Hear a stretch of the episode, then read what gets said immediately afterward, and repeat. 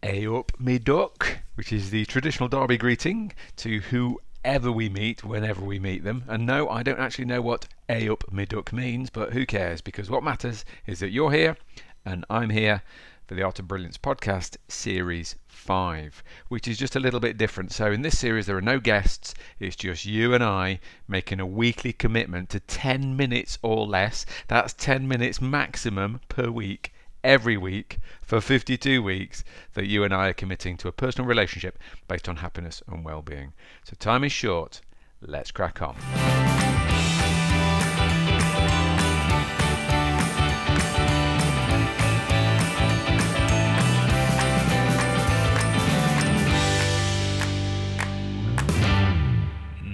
Dear listener, the last two have been a bit heavy, haven't they? So let me let me line it up by this one is heavy, by the way, also. But let me just line it up um, with this. So, so first of all, not all perfumes are vegetarian. Don't know if you knew this. There's a certain type of type of goat, a musk goat, clues in the name there, that's earned its name by it, it, by smelling of sheer unadulterated gorgeousness.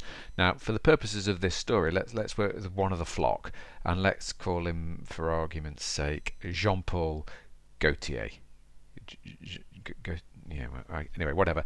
Jean Paul is a he's, he's a highly prized by the perfume trade because a few squirts of, of musk from his musk gland escalates the price of a kind of channel water to eau de Chanel, and this musk gland is connected right to Jean Paul's um, male bits down below, right? So it, it, it's only the boy goats that have got this intoxicating musk, and these glands that are connected to his man bits, they're worth forty-five thousand pounds on the black market because of the smell is rumoured to be an aphrodisiac. Right, true story. True story. Yeah.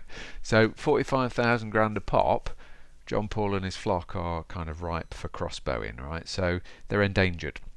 Now, of course, Jean Paul Gaultier, he doesn't know any of this. Um, he has no idea that he smells like a like a posh lady's boudoir. Um, but I would imagine taking a crossbow bolt to your flank and then having your balls squeezed. It's no wonder these billy goats are a bit gruff. Okay. Anyway, Jean Paul and his clan they trip trap around the foothills of the Himalayas, eating moss and dodging arrows. Um, getting their Chanel fur snagged on the thistles and the trees. Now, the goats then smell the fragrance and they're entranced, wondering where the smell came from.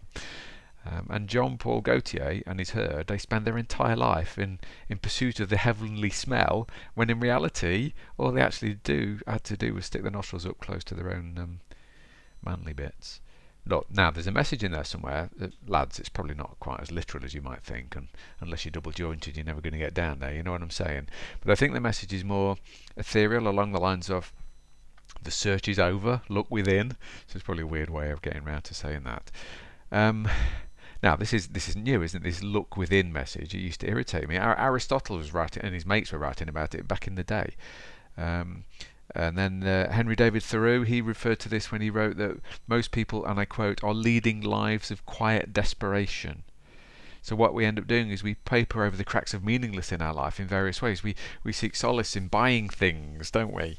Yeah. So shoes especially, but we throw ourselves headlong into work or a relationship, or we we feel numb, so we go fishing or collecting train numbers or sniffing glue or medicating or drinking our way out of this numbness or eating our way out of this numbness or praying our way out of this numbness. And hence the rise and rise of the oldest happiness trick in a very ancient well-being book, which is of course meditation which is turning the mind away from the objective content of experience towards where it came from in the first place. Now, meditation is, is very simple and very deep at the same time, but remember what the aim is to catch yourself being the source of your own thinking. It's the aware meditation essentially is the awareness of being aware. It's it's there to try and quieten the shouty bit between your ears, and, and if you discover it fleetingly, then you become the creator and experiencer of of your own thoughts. Right? That that's essentially what meditation is. And the clever, very clever meditative retort is that if, like me, I haven't got time to sit around pondering nothingness and the meaning of life, then that's when you really need to take time out to do exactly that. Look, hey, I'm not pouring cold water on the most popular happiness remedy on the entire planet. That would be uh, sort of career suicide.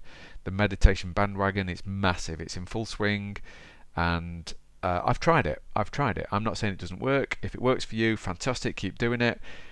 It's a technique to quieten your mind down, and that's the whole point right there. It's a technique. It's something you have to do. Whereas what I'm increasingly more interested in is not doing, or maybe untechniques. Right, let me give you an example, right? So I, I used to work with a guy and he was into meditation big time. So like proper earnestly into meditation. So like two hours a day. He was like an medita- He's like an anorak of meditation. He'd been to, you know, been to China and India, and he'd bore me about all transcendental and qigong, and there was Zen, and then he did body scan. There was all these different types of medication, uh, meditation. Sorry, not medication.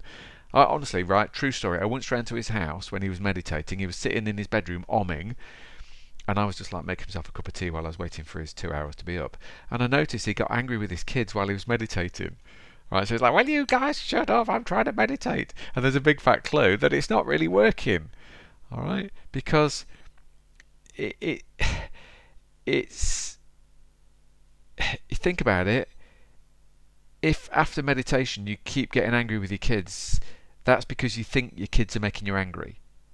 And here's the fundamental shift to what we call inside out nature of thought, or Sydney Banks inside out nature of thought is your kids aren't making you angry. It's the way you're thinking about your kids that's making you angry. That's that's it all the time. This, this subtle shift of emphasis is the magic source of what we call inside out thinking. It's genius. I'm going to have to do several follow ups to this. Um, it's this kind of paradoxical mix of the smallest thing that changes and it's like almost nothing changes, but everything changes. It's a really, really big deal. So Sydney Banks' three principles of mind, thought, and consciousness. Again, I will follow up on this. I promise. It shifts us from an outside in to an inside out view of the world. Everything's reversed. So instead of raging against the machine, Sydney Banks' insight was that realization that you are the machine. it's not the point isn't what you're thinking about. The point is that you realize that you are the thinker. Now, I'm just going to finish it with this because I don't. I just wanted to introduce you to to the Sid Banks name and the three principles: mind, thought, and consciousness. Just to be clear, let's go back. Let's go way back. So Isaac Newton, he didn't discover gravity, right? So the apple fell on his head, but gravity was already there. We were kind of soaked in it, aren't we? We always have been. So a caveman, if he kicked a pig's bladder in the air, it came down in exactly the same way that a modern day football would.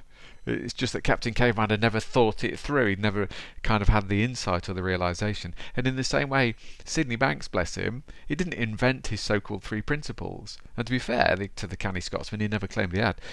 The principles have always been there, hidden in the very best place, like hidden in plain sight. He didn't discover them. He basically uncovered them. And I'm going to leave this one there because basically it's a game changer. The next couple of podcasts, I will try to unpick Sid's thinking, which will unpick your thinking to make you realize you are the thinker and that every emotion you've ever felt isn't coming from the outside world, it's coming from your thinking in this moment. That's your plot spoiler. Amen to that. And until next time, happy thinking. Thanks for listening to the Art of Brilliance podcast. If you've enjoyed it, please subscribe and tell the world. A nice review would make our That's the very best way of getting like minded people to tune into our very simple messages about happiness and human flourishing. If you've hated it, please keep quiet. Remember, the world has enough negativity already, so be a lover, not a hater. Feel free to check out our training and the little shop of happiness at artofbrilliance.co.uk.